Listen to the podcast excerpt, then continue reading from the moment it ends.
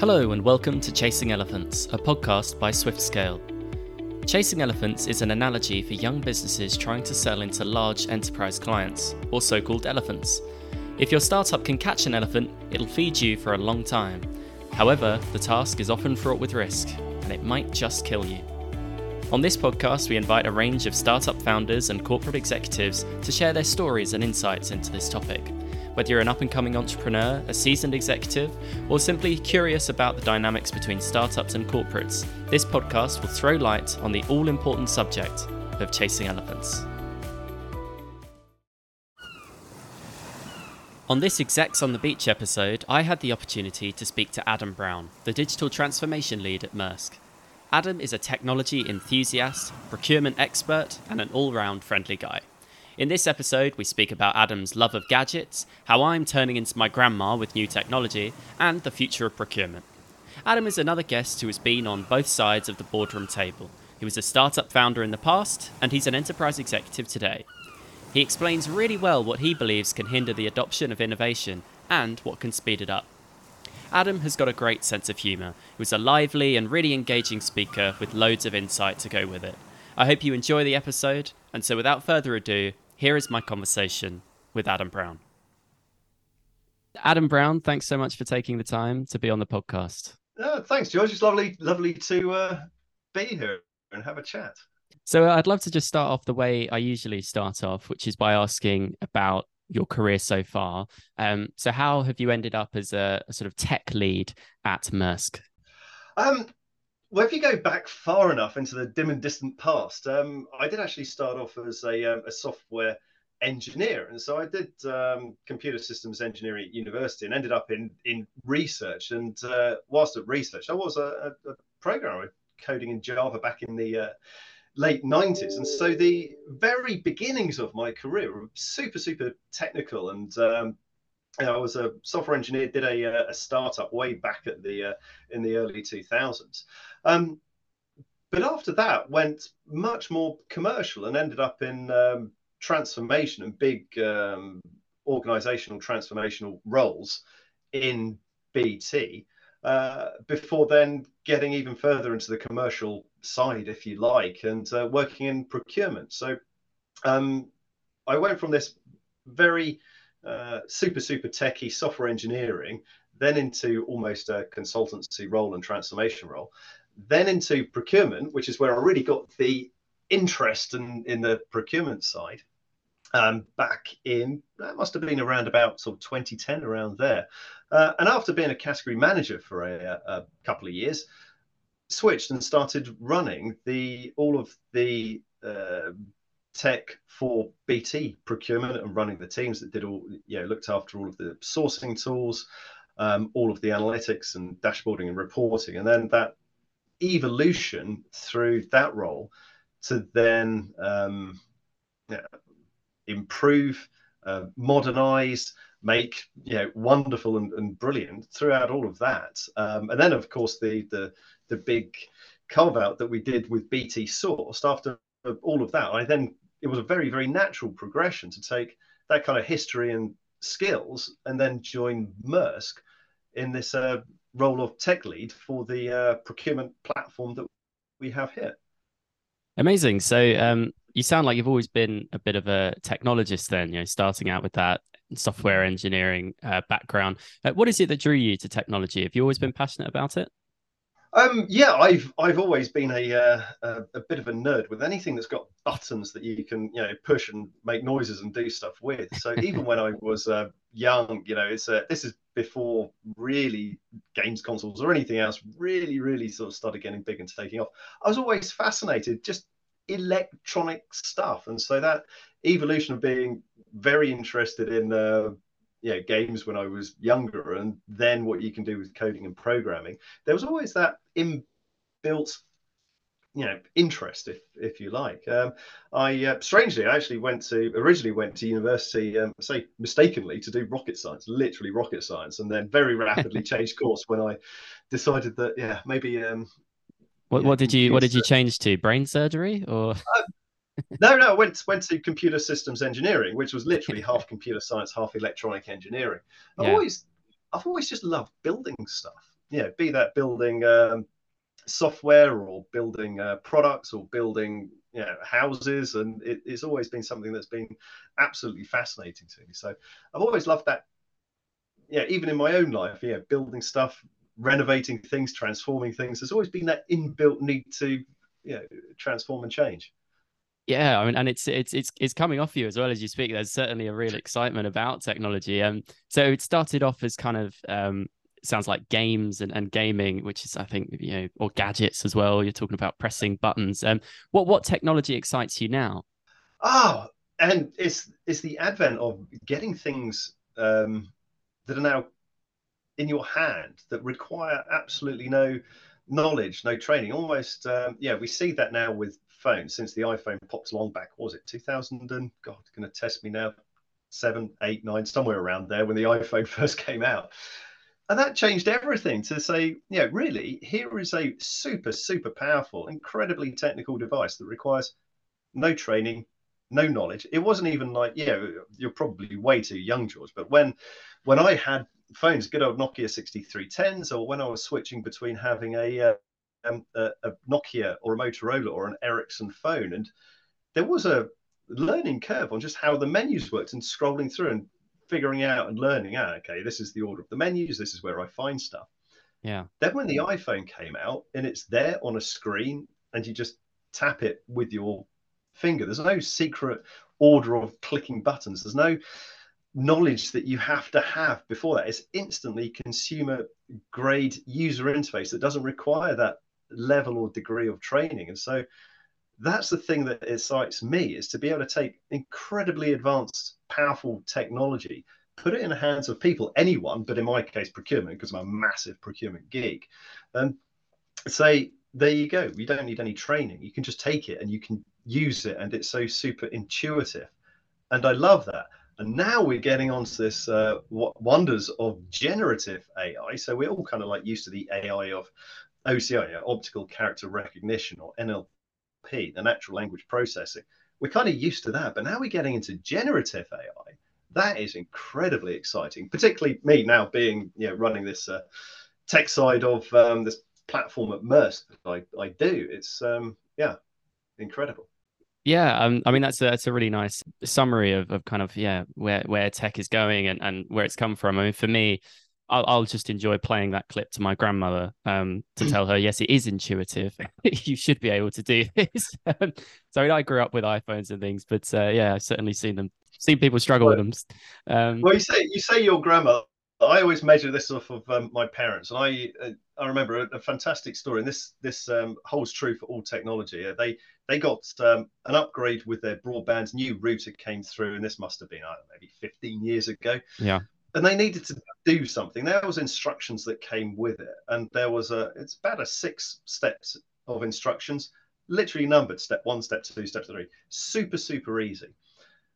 They lived a couple of hours away, phoned me up, said, What do I do? I said, Follow the instructions, do them word for word, because I'd done it myself and I knew you had to go and do one, two, three, and follow it absolutely to the letter. I drilled it into them follow these instructions. Absolutely drilled in. And there were six steps. Really easy. It's like plug it in, turn it on, that kind of level. Yeah. So sure enough, a couple of hours later, I got a phone call, and um, yeah, my uh, my my mum absolutely besides herself. My my dad incredibly stressed out. They just could not get it to work at all. So they were so stressed out, so worried. I hopped in the car, drove two hours, got to their house, got out, said, "Right, give me the stuff now. Tell me where did you where did you get to? Where did it go wrong?" So I said, "Right, step one, did you do this? Oh no, we didn't think we had to. and I'd literally drilled it in follow step step. Now they have iPhones and it's not a problem. Yeah. Yeah. I never once told them how to use it. And they, uh, in fact, my mum's got iPhones, iPads, yeah, everything, loves them. So um, that's the level that we need to get to and aim at. And particularly, you know, I, of course, I look at everything from that procurement standpoint and the, um, the evolution over the years of the technology that we've had is pretty complicated stuff. And there's so many steps to take and so much governance involved in in, in each company that there is potentially so much training that you need to do between all of these disparate systems be that a digital contracting platform or a sourcing system or a spend analytics tool. They could all be from different suppliers. They could all be vastly you know different in user interfaces and to use and we can't be constantly training people for weeks and months at a time on how to use these things. They need to be intuitive. Get it click it use it. I keep saying you know it's it's that consumer grade user interface. Hold the phone up. That's what we want. And and that's the thing that excites me. I think ai can only help us with that. It really can. Yeah. It's interesting to to think about how technology, as you say, is getting it's advancing quicker than it ever has before. What technologies do you think have the most potential for change in the industries that concern you? So, you know, procurement and and logistics. Okay, well, I, will focus on the uh, the procurement bit more than the logistics part because um, I, I think procurement is done by every company, and you know, there's um, although there are um, differences, of course, between you know my history of being you know logistics now and telecoms previously. There's huge, huge parallels which I never thought of before, which really do exist. And so, um, I think the interaction. So number one, interaction with suppliers um, is going to be very, very, very different. We are constrained in procurement by the number of people that we have and therefore the number of interactions that you can do with suppliers and the rate at which you can then negotiate. So if you've got say you know a thousand suppliers in a particular category and it may be that you need those because of geographic spread. Great example is is actually logistics and you know trucking companies who move containers on trucks. We see them every day on the uh, on the motorways. Um, talking to these guys and getting quotes from these guys, and um, that's literally thousands and thousands of suppliers. And so we instantly have a constraint about how do we constantly interact with our suppliers, doing small size negotiations when the suppliers aren't going to have a big automated system to reply on. And so, yeah, we use and we've invested in a startup Pactum uh, to do exactly that. It's um, AI driven chat negotiations with these suppliers. Fully automated doesn't need a human on our side of it, but it provides a really super user friendly interface to the companies on the other end. Because by and large, they're pretty small. And so having a, the ability to do a, a chat interface and that chat interaction it's language, it's English. They don't need to get trained up on a new portal or have access to a portal to be able to respond to a, um, a, a sourcing event from us. So that kind of thing is super, super interesting. And as we take that even further, now how do you start interacting then via that ubiquitous device that everybody has and chat on there and having apps? That's yeah, a really, really kind of fascinating thing. So the NLP chat AI driven negotiations, super, super in- interesting. Um, for me, uh, particularly on the tech side, we start seeing the advent of generative AI for generating code to do stuff. So instead of us having to design and write code, instead of us actually being software developers having to develop software to do something, we are now can elevate to being true engineers and we engineer the idea. We have the, the time to think about it and just ask the AI and say, write me a code to do this.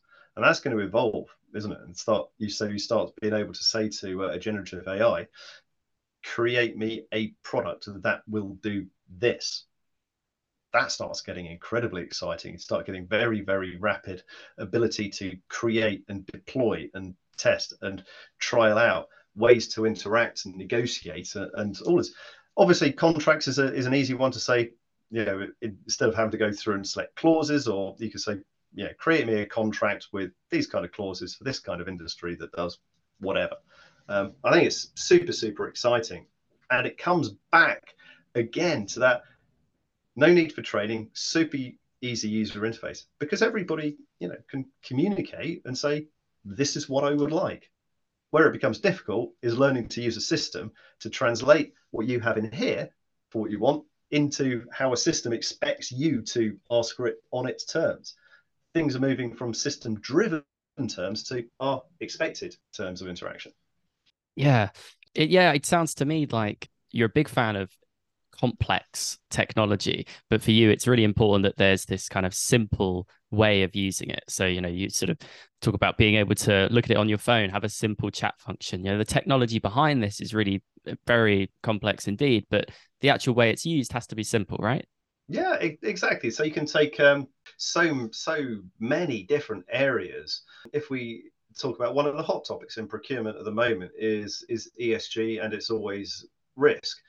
So asking simple questions which are non-trivial to solve for manually and are incredibly complex to solve for digitally being able to do that in a really simple easy way is, is fascinating so um, you know you, you could ask um, uh, you know simple questions so if if our if i had a supplier that was called um, you know george incorporated and george incorporated was one of my critical suppliers i would be wanting to uh, have diligent knowledge on how stable you were. And that would include, let's say, your supply chain and macroeconomic factors that were affecting you as a supplier.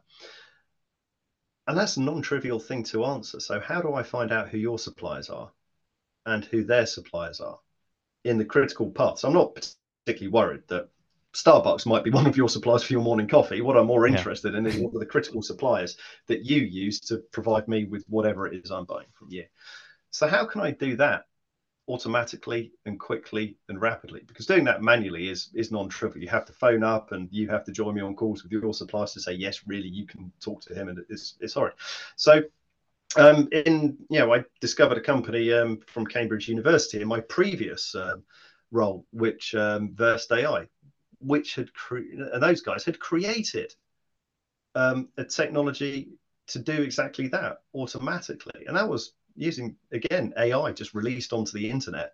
Give it a company name and it'll go through on the internet and figure out who all of its um, suppliers are and with various parameters. And that was incredibly in- exciting. Hadn't seen anything like that before. Being able to do things like that, scale and easily, and ask it to uh, give you responses. And yeah, if you can ask something to do something, then you can, that's a trigger. Triggers can always be automated at scale. So just me saying, George, who are your suppliers? That's the one example. To scale that up is just repeat and use that as an automated trigger and feedback. Um, macroeconomic views on things as well are always uh, affecting. So it's not just a case of companies who sit there independently and it might be all you know might have fantastically solid finances and a really good, clean, motivated um, workforce and have absolutely no problems at all with anything down in their supply chain, but notwithstanding macroeconomic impacts that are going on that might um, happen through you know political turmoil that we've seen a lot of recently. Um, you know, be that the huge, big, awful stuff that we see with Ukraine or other, um, yeah, other big things like we had a few years ago with uh, Brexit. To an extent, you can see these things coming months in advance. They don't just happen the next day you didn't know about it. There's early indicators, and so getting an idea of what the, those early indicators are or macroeconomic uh, impacts to the supply base, I think is critical. And the more that we understand that, and the more we can build a forward-looking view in risk, I think again that's a, a critical thing that's can only be driven by technology at scale. Yeah, that's a really nice explanation. So there's that two-pronged approach of knowing about the company individually, but then also knowing about the macroeconomic situation that surrounds it. I, I find that that very useful. It's quite clear when you give these answers as well that that you you are interested in startups. I mean, you've mentioned already Pactum. I know a company that we've worked with um, in our recent procurement event. You know, we we had a few companies, Supply Hive, Procure AI, just to name a couple. Um, and you mentioned Versed as well. I mean, do, do you think that that sort of openness to startups and to working with startups comes from the fact that you had a startup yourself in the past? Um, I think it certainly opens your eyes massively to what is possible and where the innovation comes from. And that's kind of the critical thing for me is where does the innovation come from? Um, if innovation was solely the uh, in the realm of the big corporates, then we would never have any small startups. We would never talk about these unicorn things that it, that exist. Um, and so evolution of technology, the, the, the next great ideas, this uh, innovation, it comes from everywhere. And what I tend to see is that with the, the really big organizations, the, the innovation tends to be more of an evolution of an existing product. And, and why is that? Is because they have a existing customer base and they have a successful product. And so the existing customer base has deployed a big heavyweight solution and they've got it working and they've got more importantly not the product working which is an easy thing but they've got the process and the people in the organization working in the context and the construct of that product. That's a big thing to do. When you're talking about uh, these big organizations that we work in where you've got you know uh, hundreds or thousands of people just on the procurement side working with something that's a huge investment and effort. So the last thing you want is a supplier to say well you've been using that but look we've got this new thing that's all incredible and fantastic and completely and utterly different to what you're currently doing and you're going to have to change everything you're currently doing to get the benefit of this thing so on there's always going to be more of an evolutionary approach to the innovation in big products. It's not ever going to be a wholesale get rid of that. Here's the new thing for those very sensible reasons. So, innovation, you have to look beyond just the big companies and look to the startups as well. We we can call out a couple of really super easy ones. Celonis went from what nothing to being worth a valued at over a billion. I think it was in about a five year period very recently. That was great. Um, even more recently, ZipHQ, who went from you know nothing to a valuation over a billion in what felt like about 18 months, which is absolutely staggering. So you've got that level of innovation, and it fascinates me. It's that grassroots innovation. I think we, as big corporates, and I'm super passionate about this, as big corporates have a a duty to encourage exactly that, to encourage this this way of thinking, the uh, this work, creating new stuff, new ways of doing things. Um, is absolutely brilliant at this. We've got Maersk Growth, which is the investment arm that invests in companies. We invested in Pactum. I mean, how cool is that? So I, I think not just from the investment side, but from big corporates, we should be looking and saying, how can we talk to the startups? How can we learn from them? How can we use them? How can we support them? Even if we're not going to be buying the product, even if the product is not quite right, because yeah, big corporates risk averse by and large. And so you've got to ask the question are you going to deploy at scale something from a tiny startup that's been around for six months? Are you going to deploy that in a business critical transactional, say, application? maybe maybe not but you're mm. certainly not going to be 100% reliant on it yeah you're always going to mitigate to some extent so i think there's always a fantastic reason to be supporting and working closely with them and um, and that's why you see the advent of these digital garages. So we set up the digital garage in my my previous company and you see there's now several other big companies and shout out to j&j who would following that exact same method and i think that's absolutely brilliant. So there's definitely a heck of a lot of value to working with these uh, these startups. But you mentioned there one of the big challenges of you know I'll, drop the title of the show of chasing elephants uh, is that these these enter- these elephants these enterprises are risk averse. One of the questions I like to ask and is kind of useful for startup founders to to hear the answer to I think is what can a startup do to allay that caution to to make the enterprise feel a bit more comfortable and feel that they're not taking a, as big a risk? You have to be realistic. So if you created a startup and your product is um, entirely aimed at something that a corporate would um, need to rely upon in a business critical application, be that business yeah, truly business critical, or be it something that needs to be auditable, um, I would urge a level of realism and caution that perhaps a big multinational is not going to be the place that's going to deploy that first. Um, because it takes so long to deploy and embed to then rely upon something with a company which is maybe a handful of people, two, three people with very small investment. Um, it could disappear. Something could go wrong. So, as a big corporate, are you going to rely on something that's business critical? So, I'd urge caution with that. Number one. Um, number two, a massive dose of reality of how long it takes to contract with a big organization just to get through that whole onboarding, that whole contracting um, setup takes longer than you would ever think because big corporates have to go to a good degree of diligence. And by and large, it's one size fits all. And by and large, it's been designed entirely for the big suppliers. So, yeah, once you say, right, here's here's a contract to read through, and uh, you have um, you know all kinds of potential issues then as a supplier with um, a big corporate contract that may be saying we want you to have insurance up to a certain value and the cost to you of actually getting that insurance might be more than you know your company's worth. Yeah. There's all kinds of things to watch out for. So caution realism takes a lot longer than you would ever think. Lastly um, you need a sponsor. You need somebody who believes in you internally believes in you and is honest with you about your chances and isn't going to string you along. The one thing that you cannot do as a startup is waste time.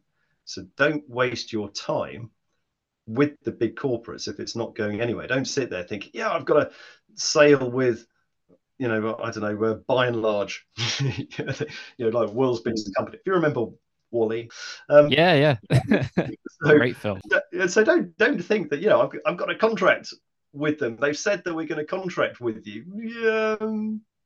Dose of realism. Is that really going to happen? When's it going to happen? Don't sit back and say we've got this thing coming because it might come, really might come, but it might take a year to get there.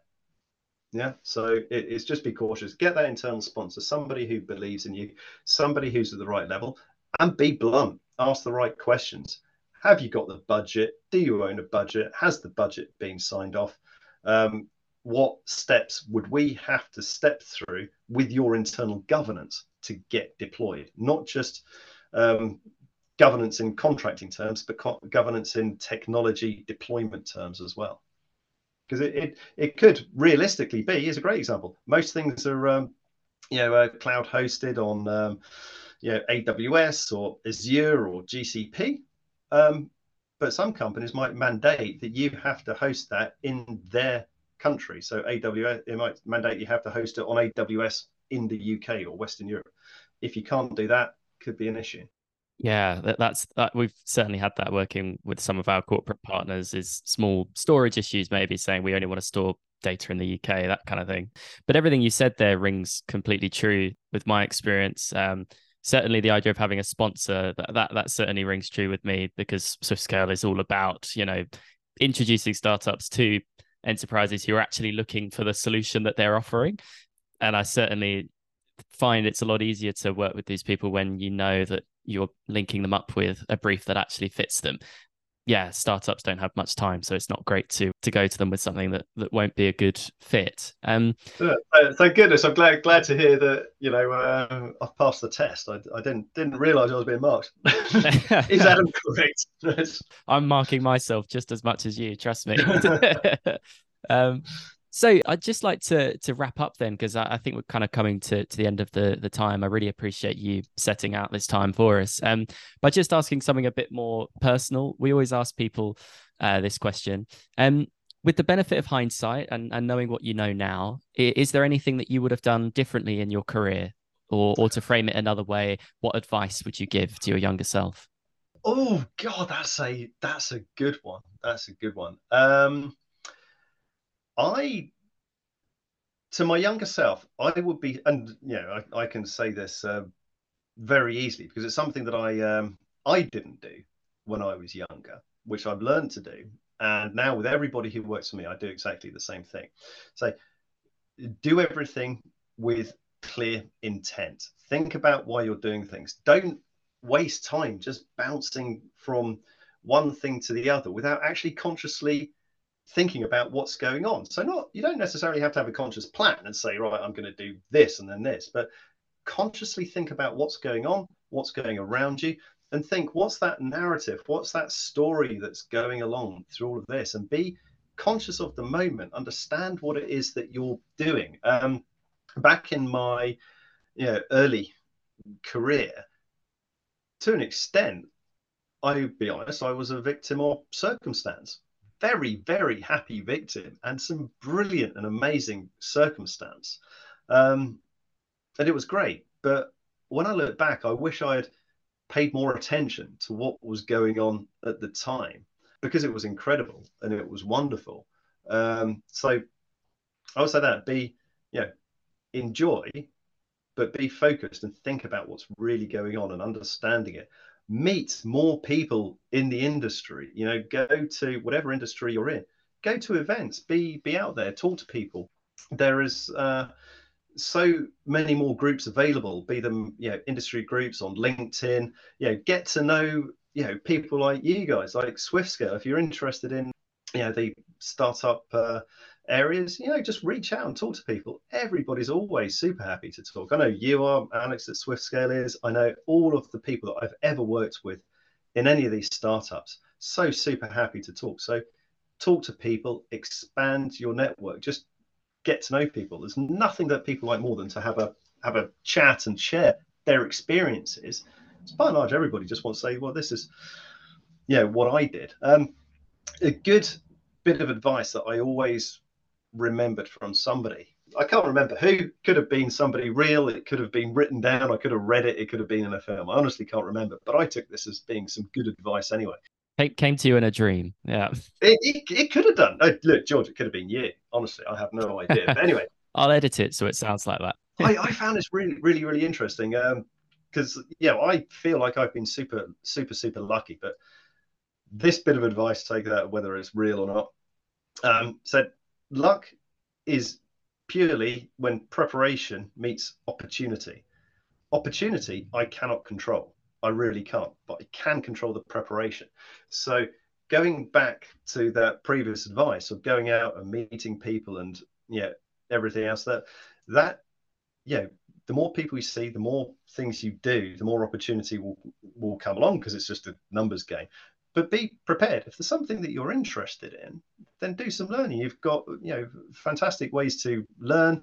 Uh, be that off of people in real life or attending events or reading books um, you know, LinkedIn Learning. Um, there's so many, so many resources. So be prepared, you know, and then when an opportunity comes, you're going to be ready. And when the two kind of have that happy meeting, then perhaps that's what's called luck.